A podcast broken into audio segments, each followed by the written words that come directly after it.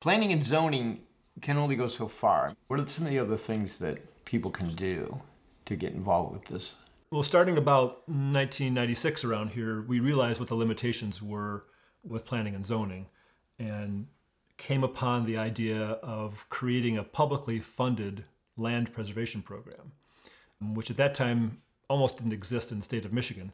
There had been established programs in other parts of the country for mm, going back to the 1970s, but only one place in Michigan at that point had established a dedicated millage for land preservation, and that was in Peninsula Township, which is the peninsula that divides the two arms of Grand Traverse Bay just north of Traverse City, Michigan, which is a unique climate for growing fruits, both cherries and grapes, but also a very scenic area and very popular for particularly second home developments.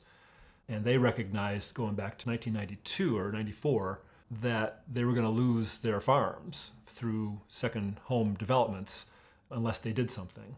And that serves as an inspiration for us here in Washtenaw County as well, where they put a proposal on the ballot and asked voters of their township, Peninsula Township, to say, Are you willing to tax yourselves for 10 years and use that money to buy conservation easements or buy development rights, is another way of putting it, on farm properties on the peninsula? And people voted in favor of that in a large number. And a couple years later, we looked at that as our inspiration to say, well, if they can do that, then we'd like to do that too. The key thing about that is when landowners have desirable land, both for farming but also for residential development, they get approached by developers, and developers have cash in hand. And when you go to those farmers and say, We'd like to protect your land, can you donate the development rights to it? They say, That's my retirement account that you're talking about there. You know, I never made very much money as a farmer, certainly haven't saved very much money. My retirement account is that piece of ground out there, and I can't give it away. It's just not feasible for me. But if you offered me some money for it, then we could do something. And that was Peninsula's inspiration and ours here as well, as well as the other communities across the country that have been doing this for a long time. And so we initially approached our county board of commissioners here and said, we'd like to put this matter before the public and ask them here in the county, do you want to create a fund to be able to buy land or uh, development rights on land through conservation easements? And after a long struggle, we were able to uh, actually get something on the ballot in 1998. That was our first endeavor. Unfortunately, the developers and the realtors opposed us in that effort. They saw it as the camel's nose under the tent and that their livelihoods would be impacted. We thought that was ridiculous because we were only going to be able to save, at our best efforts, 10 or 20,000 acres of land, and there was lots more land out there to be developed. But nevertheless, they ran a very effective campaign, and we lost that first election in 1998. It's very bitter and uh, left us feeling uh, very empty.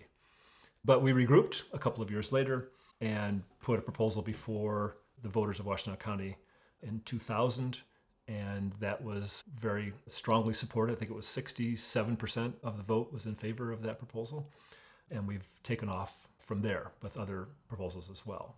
So having money available uh, through these kinds of property tax millages that we can match with other funds has been essential to our land preservation efforts here in Washtenaw County. We're able to compensate landowners for the value that they have in their land without having to sell it off for development. And so we're, in essence, providing another option for those landowners when they get to that stage of needing to or wanting to sell their land for something else. And it was through these publicly funded land preservation programs through property tax millages that we were able to accomplish that.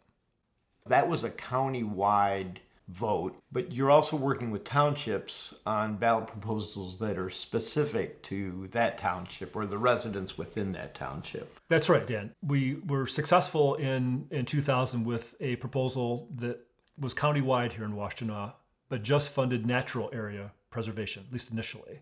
But that also gave us then the ability to start pursuing other, even more local sources of funding within the county. A couple years later, in 2003, two other proposals went on the ballot.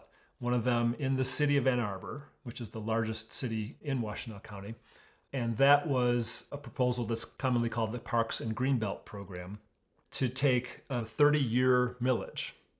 One third of the money was to be used for continuing to buy parkland within the city limits, but two thirds of the money could be spent outside the city limits to assist in the purchase of land by other entities. The city didn't want to own property outside its borders, but they would be willing to contribute towards somebody else buying the property, or more particularly, the conservation easements on farmland and natural areas. So that proposal went on the ballot in November of 2003. At the same time, there was a similar proposal in Ann Arbor Township, which is immediately north of the city of Ann Arbor and a little bit to the east. Most of the city used to be Ann Arbor Township, but has been annexed over the course of the last century or so. But there's still a couple thousand acres of farmland and open space in the township that residents there, through their surveys, said they wanted to see protected. So those two proposals, voted on by different populations, one in the township, one in the city, were on the ballot in November of 2003 and both passed by large margins. In fact, in Ann Arbor Township, it was 80% of the people who voted voted in favor of increasing their taxes, basically doubling their taxes to preserve farmland and open space, which is an extraordinary number. I mean, no election I've ever heard of got 80% of the vote. In Ann Arbor, the city, it was 67%, which is also an extraordinarily high number for a 30 year tax. People in the city said, we want to have green space around us. We don't want to be surrounded by cookie cutter subdivisions, which is the kind of thing that's been happening uh, over the course of the last few decades in particular. We want to have green space around us. We want to be able to drive or bike out into the countryside and see green space. We want to be able to go to places to buy vegetables or whatever outside the city. We don't want to be surrounded by residential development and be like any other place in the world. So kudos to the people of the city of Ann Arbor for agreeing to do that, as well as Ann Arbor Township. And then two other townships followed suit in succeeding years. West of the city of Ann Arbor is called Scio Township. They also passed their own individual property tax millage. And then north of Scio, the most rural community so far to pass a property tax millage dedicated for land preservation is called Webster Township. And all those have passed at least once, sometimes two or three times, and they're all by large margins. I think the smallest margin was 60% in favor. So the citizens of those individual municipalities have said, This is important to us. We want to have this happen. We're going to provide you with the tax dollars to be able to do that. It comes down to the conservation easement. And how does that work? Yeah, that's the key tool for us in doing these projects. A conservation easement is a permanent restriction on the use of the land. It's a deed restriction. Uh, I call it a glorified deed restriction because it's 25 pages, 25 pages long. It defines what the property is, who the owners are. Most importantly, what kinds of uses are permitted on the property going forward, and what kinds of uses are limited or prohibited on that. So, a conservation easement defines all those things for the particular property, and ultimately, the owners of the property and whoever is the purchaser of the easement, or what we call the grantee of the easement, the owner being the grantor of the easement, reach agreement. They sign the document. It gets recorded in the county register of deeds, and it runs with the property in perpetuity. One of the ways that people talk about what kinds of rights are being conveyed in conservation easements is the old adage of having a bundle of sticks, with each stick representing a particular right that somebody has to the property. That could be the right to, for example, divide that property into smaller parcels and build houses on it, what we commonly call the development rights. Sometimes there are sand and gravel resources that are available on or near the surface of a property. That's a development right also. Sometimes there are woods on the property that one could clear cut and make into uh, residential development or farmland or other kinds of uses. So there are different things, different sticks, if you will, that people have that represent rights that they have to be able to do things on their land. In a conservation easement, some of those sticks are given up, they're relinquished. They say, we're willing to give up our right to divide the property into smaller parcels and to build houses on the property and to mine the surface for sand and gravel and to drain the wetlands and those kinds of things. And that's the agreement that we reach then with the landowner to say, you retain these rights for things like agricultural use and managing a woodlot and hunting on the property and restricting public access. Those are all rights that you have now. You keep those rights. You still got those. but there are other rights that they say we're willing to give up. So, for example, a farmer could keep farming the land, but if there was woodland that was protected, that right would be still preserved for the property. That's correct. That's correct.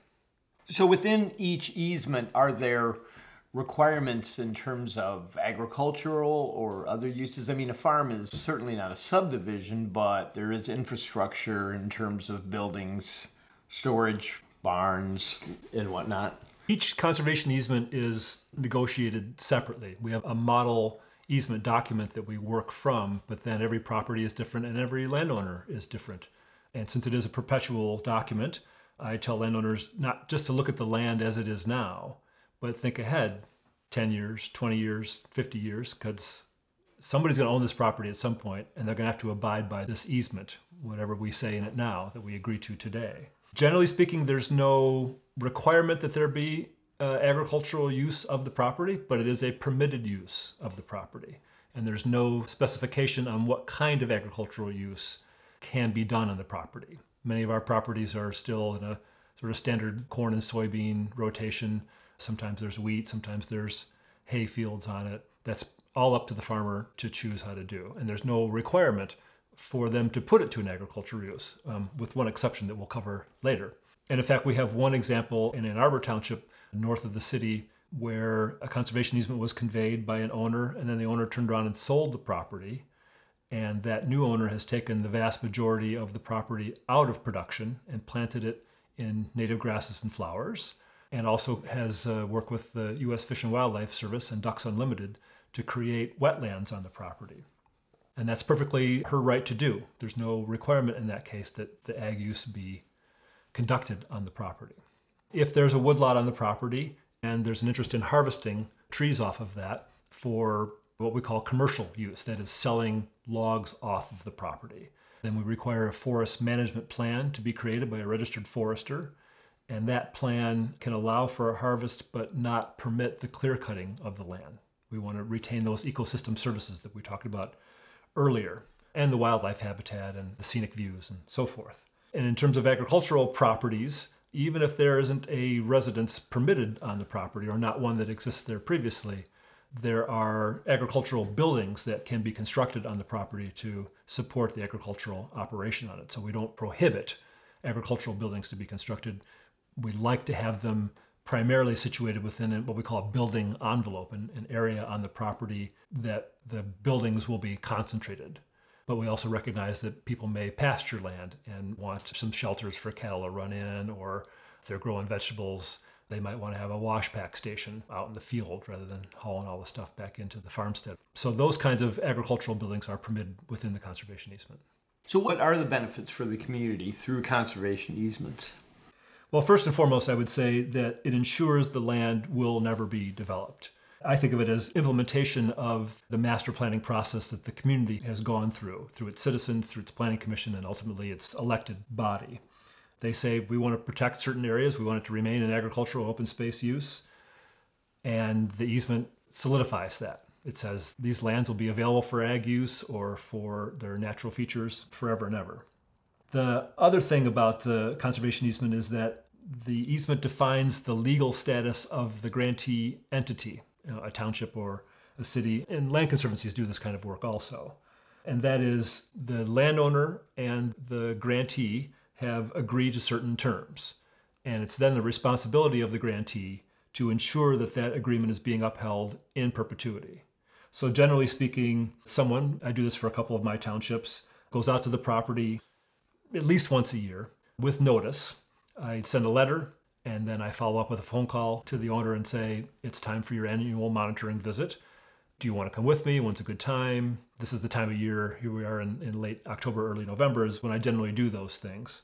And I do a walk around the property and use what we call the baseline documentation report, which is created at the time that the easement's conveyed, the time we sign it and it gets recorded to define what the property looks like at the time that the easement is being conveyed, with pictures and maps and descriptions of the property and so forth. Both parties sign off on that, and then I use that as I do my monitoring visit every year to say everything looks uh, the way it's supposed to be. You haven't done anything that you weren't supposed to do. And that's the extent of my involvement with the property there on out. However, if there is something done on the property that shouldn't have been done, then the easement provides the legal status for that grantee to enforce the terms of the easement. So the worst case example is if somebody comes in and builds a house where they weren't supposed to build a house. And I find that on my annual monitoring visit, and I say, well, you weren't supposed to do that. It wasn't permitted in the conservation easement. And so you have to remove that house. And again, fortunately, I've never had to do that, but there are other places in the country where that has happened. And it has gone to court, and the courts have said it's very clear in the document no residential use of the property is permitted. Uh, I know there's one case in Pennsylvania um, where the owner actually had to remove the house and the foundation and bulldoze it and grade it so it looked like it did when the easement was conveyed. And that was a several year process and a long legal battle. Well, what is in it for the property owner? That might be somebody who's currently farming or a retired farmer or even say a group of investors who's decided that on their own they don't want to develop the property. And we've seen all of those. I think that the most important thing that's in it for a landowner is having access to the equity that they have in the land. I see many examples where land's been in the same ownership for a long time. They bought it when it was cheap, you know, in the 50s or 60s, or acquired it in some other way through family. And it's increased in value over that time, but it's just sitting there. It's not working for them. The easements provide an opportunity to access the equity that those owners have in their land without having to sell it off for development. That's the only other way that you could get access to the equity is splitting off 10 acres or whatever. And many people don't want to do that, but they want to take that equity and use it for some purpose. So that's one of the most important things from it. And when they are able to sell easements and gain access to that equity, they do a number of things with it. Sometimes there's debt that's been incurred and uh, the debts get paid off, or people have medical expenses that need to be addressed, or they got kids who want to go to college and it ain't cheap to do that. So they set up college funds for the kids. Or they buy equipment. They say, I'm going to revitalize my operation. I need a new tractor or whatever. They can use the proceeds to invest in their operation. One of the things that I see happen a good bit is taking advantage of a section of the Internal Revenue Code, Section 1031, the so called like kind exchange, where you can take the proceeds from the sale of a conservation easement and apply that to the purchase of other income producing property, which includes farmland, because you can rent it out or you can generate income off of farming a property. And for every dollar that you spend from your proceeds on another income producing asset, there's no capital gains tax that applies to that. It gets deferred from the uh, IRS's standpoint. So, you know, most farmers that are full time, but certainly even ones that are part time, are working way more acres than they own. I know my friends down the road here said they own about 630 acres in my township here, but they farm about 1,200. So that's almost half of the land that they farm, they don't own. They're rent from somebody else. And if somebody says, I'm selling it off, you know, and uh, they're stuck, they don't have anything to do. However, um, many farmers are able to say, I'll buy that property and then turn around and sell a conservation easement on it to secure their operation to be able to continue forward. The other thing that happens is the other way, where the landowner will sell the conservation easement, and that land is then valued less because it can't be developed anymore. It's only an agricultural open space property, it's not a residential development property. As a result of that, the farmer can afford to buy it at a much more reasonable rate and solidify their operation. So those are key things that are advantages for these kinds of programs. In addition, not so much in Michigan, although to some degree in the three townships where I work, certainly true in other parts of the country to a much greater degree, the state or local governments are allowed to reduce the property tax assessment on properties that have conservation easements on them. What I find is that properties are assessed as if they have development potential, and most properties do. But after the easement's in place, then the landowner has the ability to go to their local assessor with their signed and recorded conservation easement and say to the assessor, You can't assess me for the development value I have in my property anymore because it's gone in this perpetual conservation easement document. And by Michigan Treasury policy here, and this is again true in many parts of the country, you can get your property tax uh, assessment reduced substantially and hence your property tax bill as a result of having conveyed the easement. Barry, you've talked about the property taxes, but how are the development rights themselves appraised in terms of the value? Market conditions, the economy in general, whether it's recession or there's a boom in the building industry? Exactly. When we're pursuing a conservation easement on a property, we hire an independent real estate appraiser who determines the value of the rights that we're going to be purchasing. And in that process, the appraiser does two reports of the same property.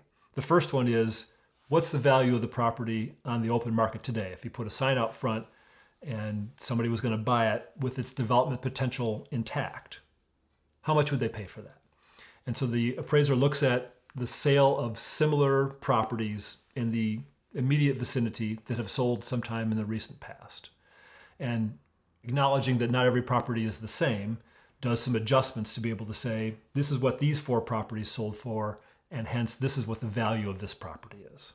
So, for argument's sake, let's say that's $8,000 an acre for a property with its residential development potential intact. That's what developers or people who are buying property unrestricted are paying. Then the appraiser does a second report on the same property and says if there were no houses permitted on this property, that a conservation easement had been conveyed and the uses are restricted to agricultural and open space uses, what's the value of the property then? So he goes through the same kind of process, but then chooses a whole different set of comparable sale properties. And we've been doing this a long enough time around here that we actually have properties that have changed hands from a previous owner to a current owner, and we see how much people are paying for the rights on those properties. And generally speaking, that's something around in our area three thousand dollars an acre. So eight thousand bucks an acre with no restrictions on it, three thousand bucks an acre with restrictions of a conservation easement allowing for ag and open space uses only. The difference between those two values is five thousand bucks an acre in this example, and that's what we're paying on a property. So if it was a hundred acre property and it was five thousand bucks an acre, the value of the rights are half a million dollars.